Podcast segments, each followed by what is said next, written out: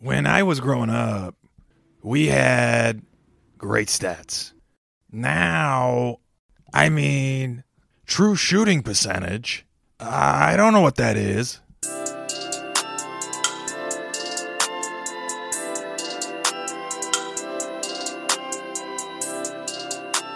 Thinking Basketball Podcast. My name is Ben.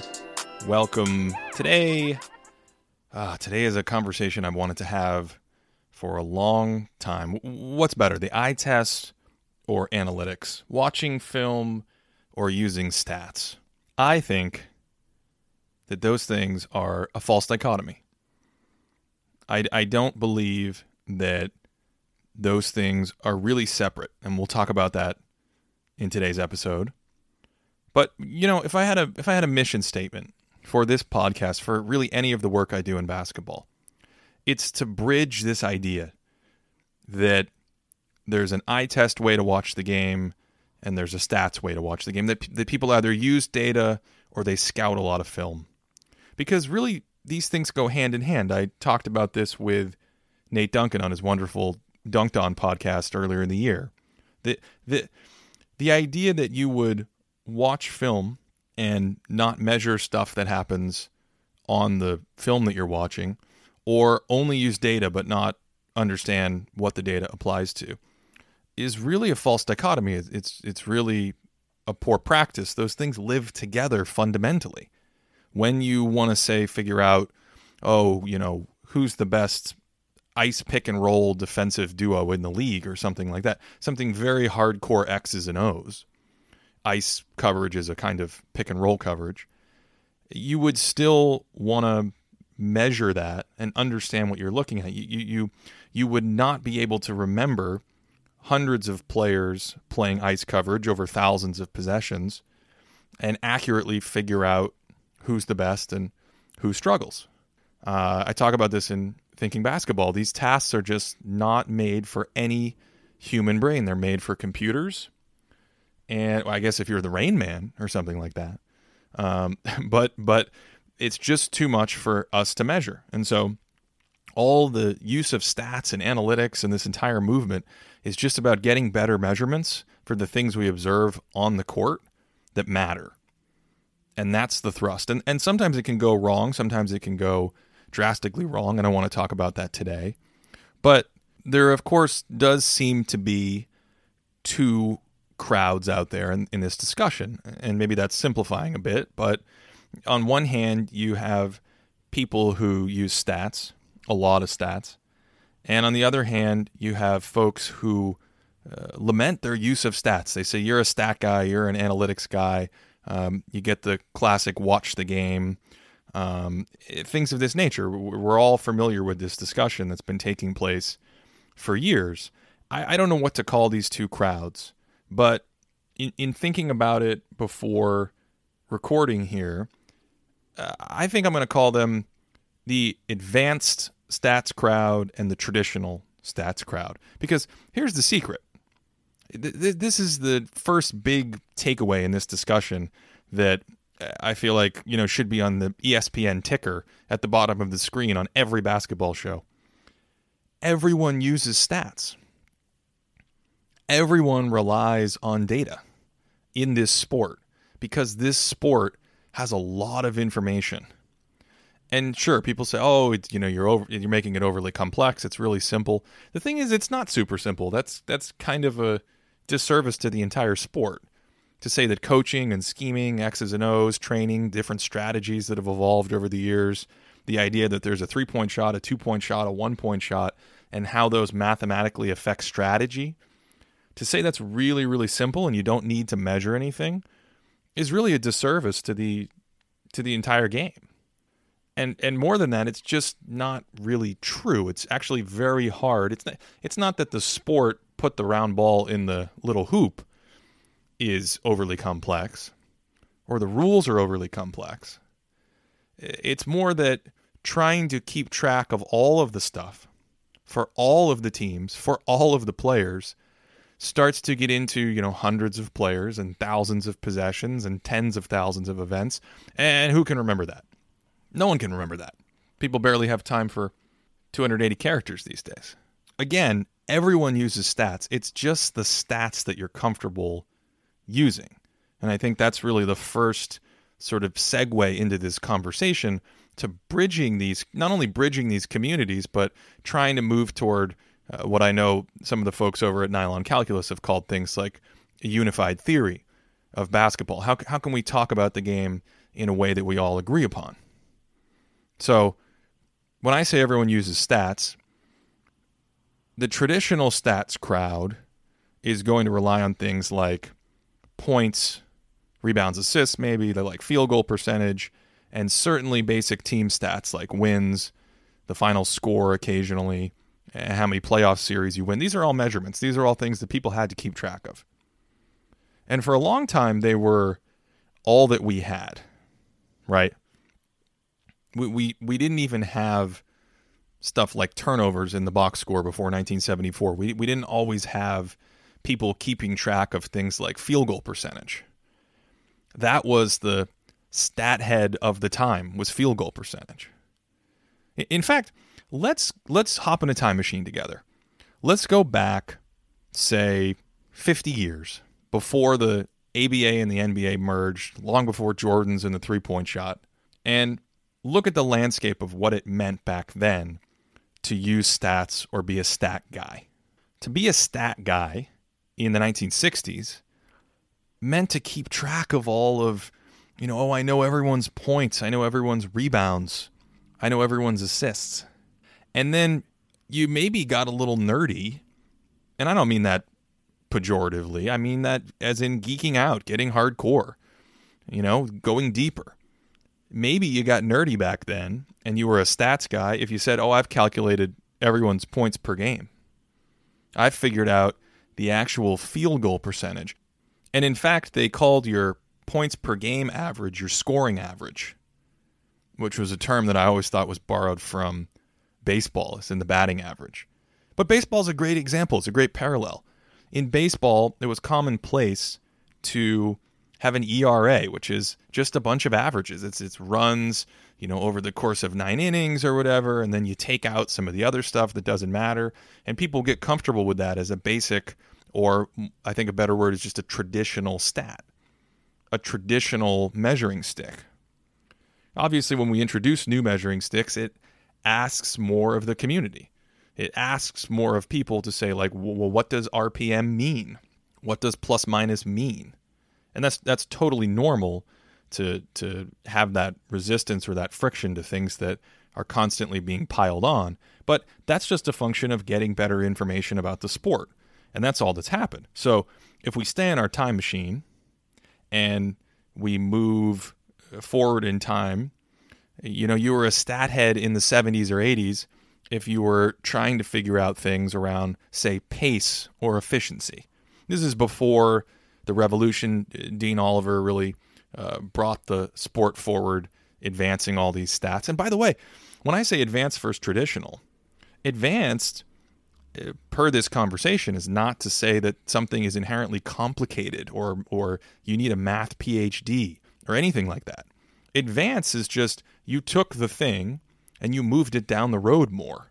So instead of using assists, you use assist percentage. Instead of using field goal attempts, use a field goal attempts and free throw attempts. That's advancing it, it's moving it forward. That's the whole idea. And so I think that's a really good place to draw a line in the sand, even if it's a little bit reductionist, to say there's a group of people who are resistant to that. It's not that you use st- everyone uses stats. It's not that you're using stats, it's that you're continuing to move stats down the road and as a result of that, we've got new benchmarks to look at and understand the ultimate take home, as always, is just we want to apply as much relevant information as we can to the context. Do we have domain expertise in this area? And do we understand how we're applying the data? This whole idea of advancing stuff forward and trying to understand what we're measuring and basically in short getting better measurements. That's that's that can be tricky. Nuance is not easy to package and sell. It, it certainly doesn't sell like Skip Bayless hotcakes, which actually reminds me we got to pause for a quick sponsor.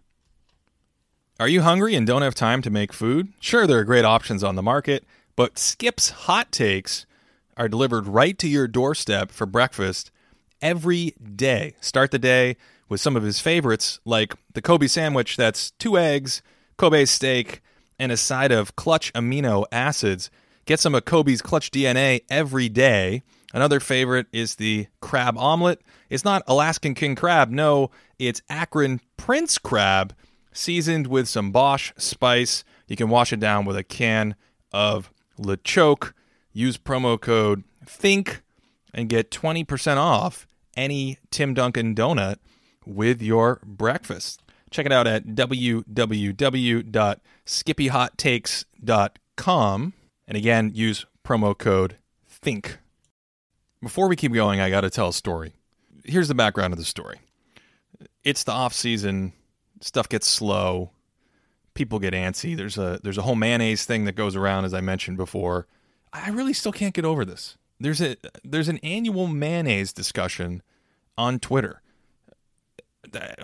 I think that should be maybe a podcast by itself.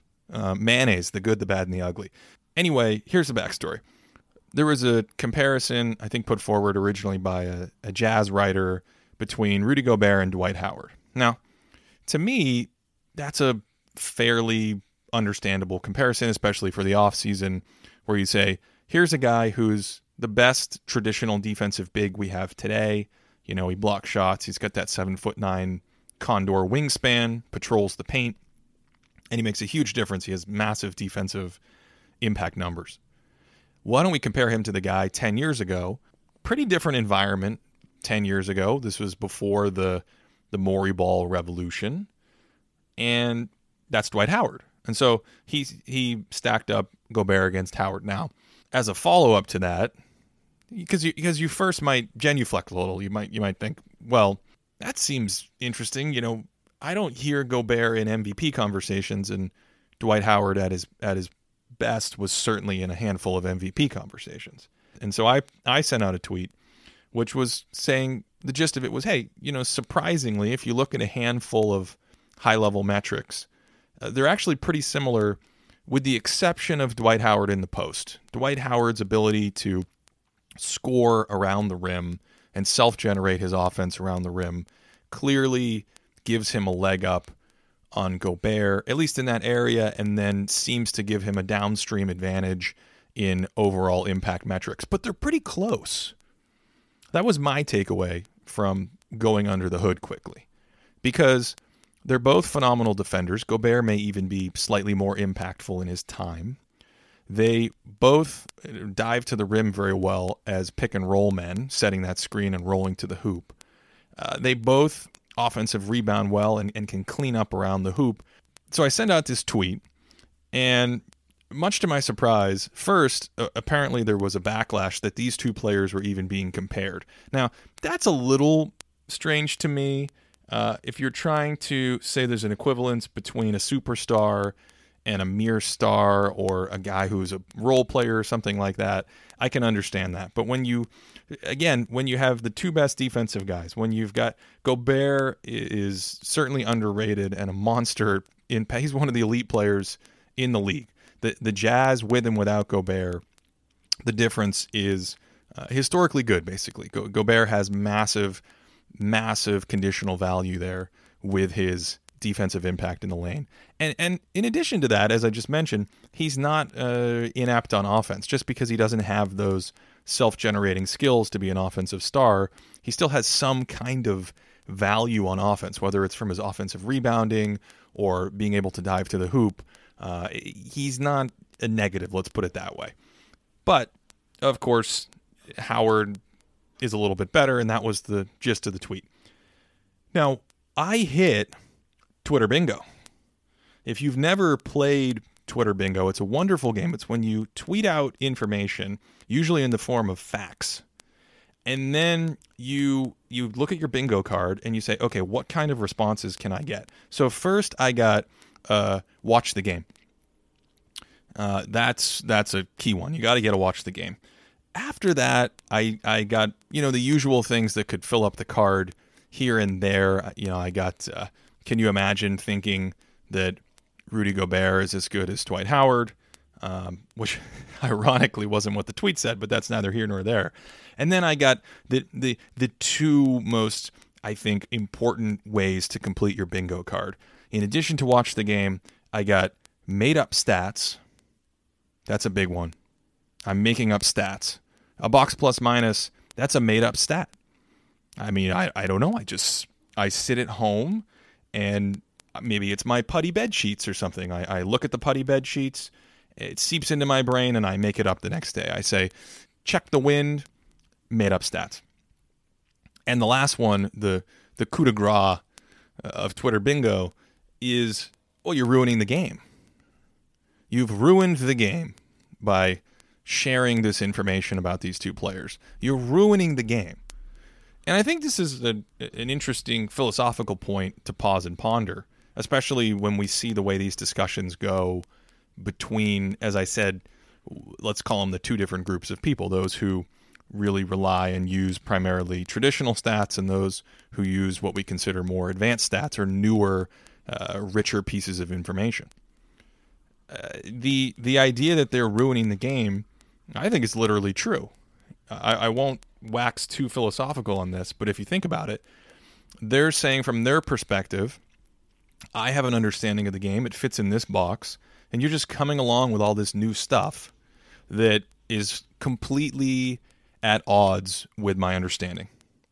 And I think from a, a literal social standpoint, that's what that means. It's it's it's not that by producing a plus minus stat, I have the ability to ruin the basketball game and, and shift how teams play around the NBA. It's more that experience changes for a lot of fans, and that's a that's a very real thing to monitor and keep track of over time. Okay, so that's my that's my Twitter bingo story. Now, let's hop back in our time machine. If we get in our time machine and we go back, let's say 15 years, and we look at the conversation, especially in the earlier days of the internet, the internet 1.0, if you will. And I've been around enough to have seen these conversations, but if you weren't engaging online back then, you can try to find some of these old articles or dial up the Wayback Machine on the internet or something like that. And they're fairly striking to see. So if we're in, you know, 2005 or something in our time machine, what we would see is that the the stats guys, the guys who fall into this advanced stat bucket, would have been strongly peddling things like win shares or PER. And well, that's because, you know, PER when it came out was, if we go to the 90s in our time machine, we really didn't have any composite metrics, metrics or advanced metrics in basketball. We ha- it's just points, rebounds, assists, steals, and blocks. And starting at some point in the 90s, as, as the internet uh, came online, what we saw was an effort. I, I certainly first saw it in fantasy or uh, NBA.com. We, we, we saw an effort to try to move the data forward now that we had interconnected machines. And so you saw the first composite metrics. And I think PER is the output of that era. We're going to use points, rebounds, assists, give them some weighting calculation or whatever, and come up with this single one number that's better than, I guess, points per game.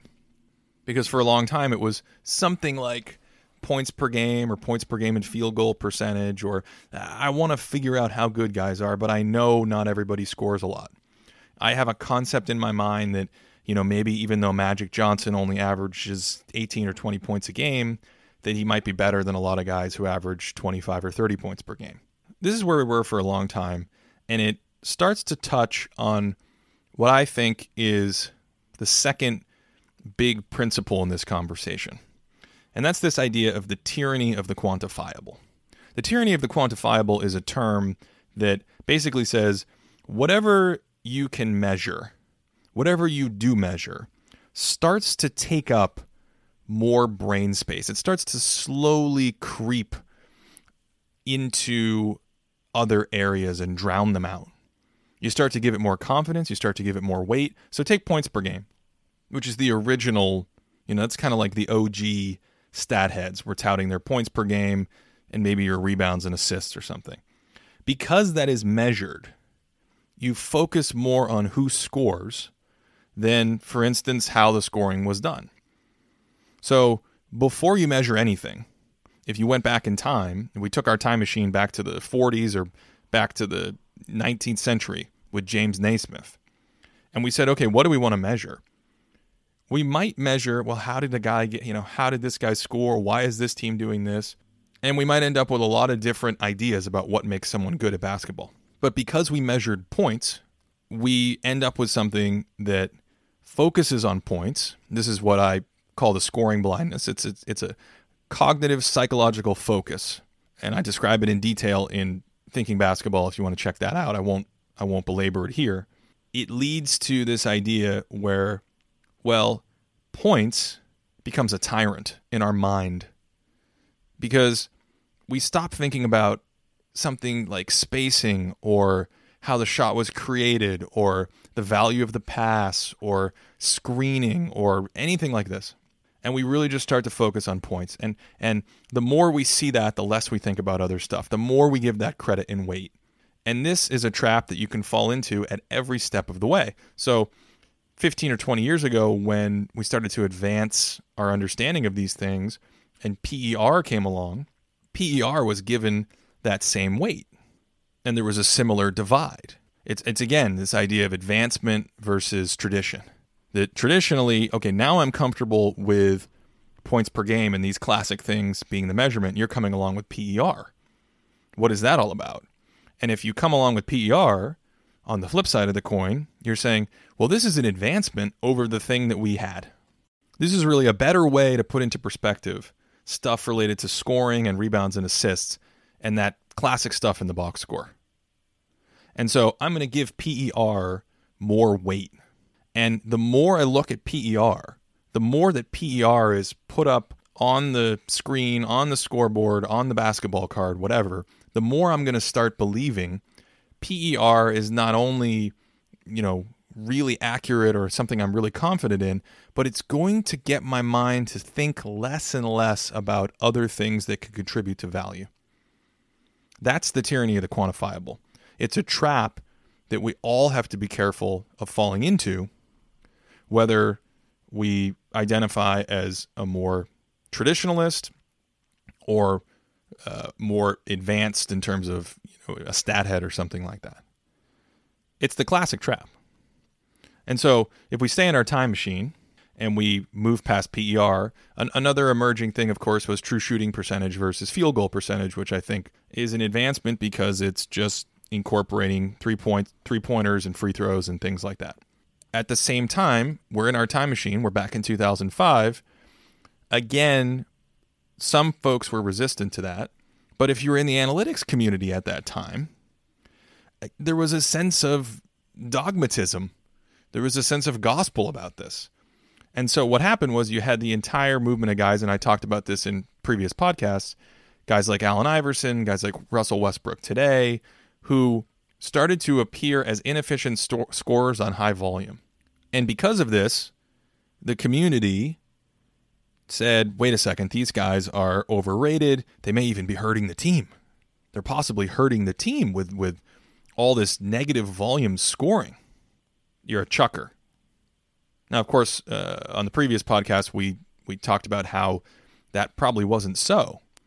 But for a long time, they're, they're the advanced stat crowd peddled that idea very, very firmly.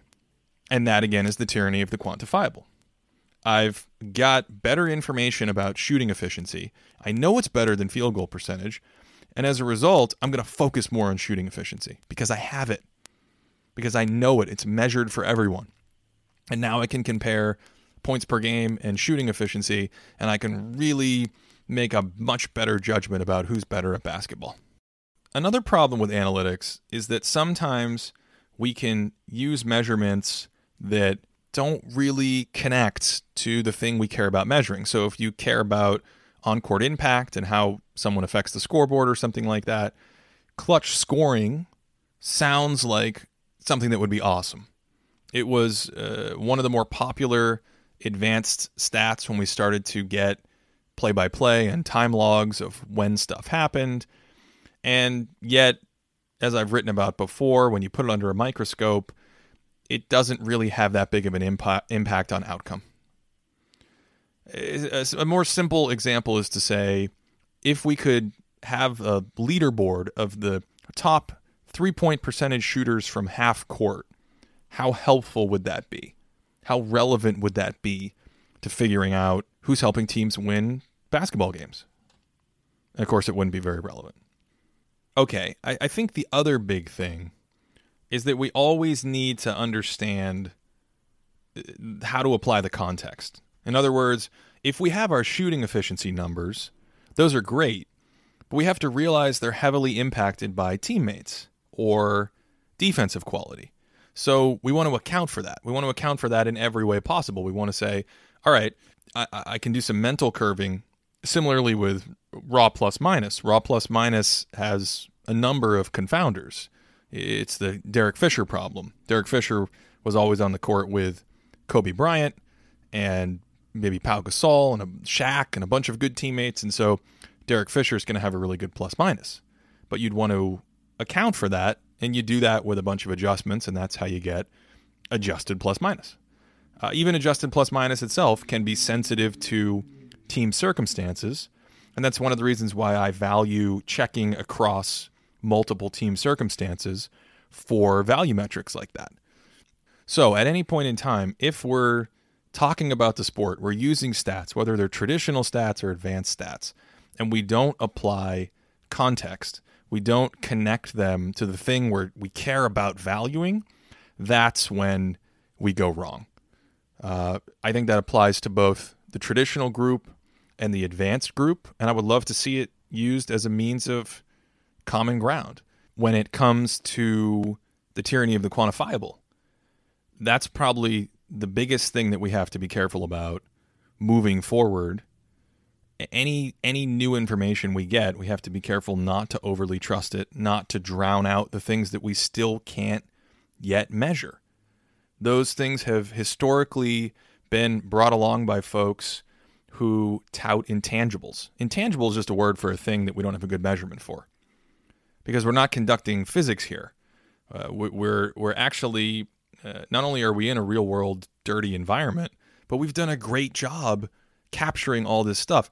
Ladies and gentlemen, we we've got optical cameras inside the arenas tracking players and the ball and mapping them into computers that are using you know artificial intelligence and fancy algorithms to understand everything that's happening on the court. That's magical.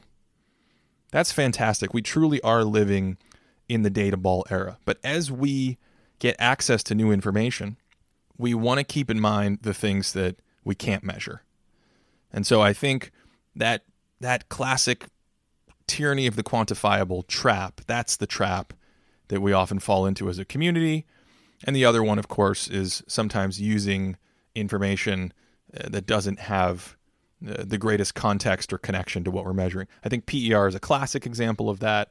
PER may be better than just looking at someone's points per game as like a player ranker, but it to understand what it really does and what the algorithm does doesn't get you further than looking at the context, looking at the classic stats that we already know, and uh, slicing them up into different ways. So I think if there's one final note I want to end on here, it's this. Traditionally, what was once called advanced statistics, what the group of people who were once called stat guys, have always slowly evolved into the traditionalists. They've always become the traditional guys. If you're someone who is skeptical of stats or thinks that there's too many stats or analytics is not something that is your jam, realize that all of the data and the and the stats that you use were once used by people who were considered advanced. They were once used by the guys who were called stat heads. I think that's my first big takeaway. My other big takeaway, which I hope goes towards bridging these two communities is all of these challenges apply to everyone regardless of your method of choice regardless of which camp people label you as. In other words the tyranny of the quantifiable affects both those using something like points per game and those looking at adjusted plus minus or or whatever new sexy stat has come along lately.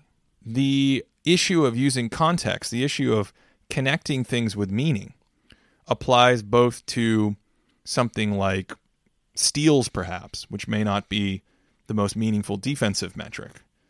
And, an, and a great example of drowning out other things on defense for a long time we valued steals. Go back and look at the all defensive guys. It was steals, and because we measured steals, we didn't look at rotations and hedges and all these other things, deterrence and things that just weren't measured.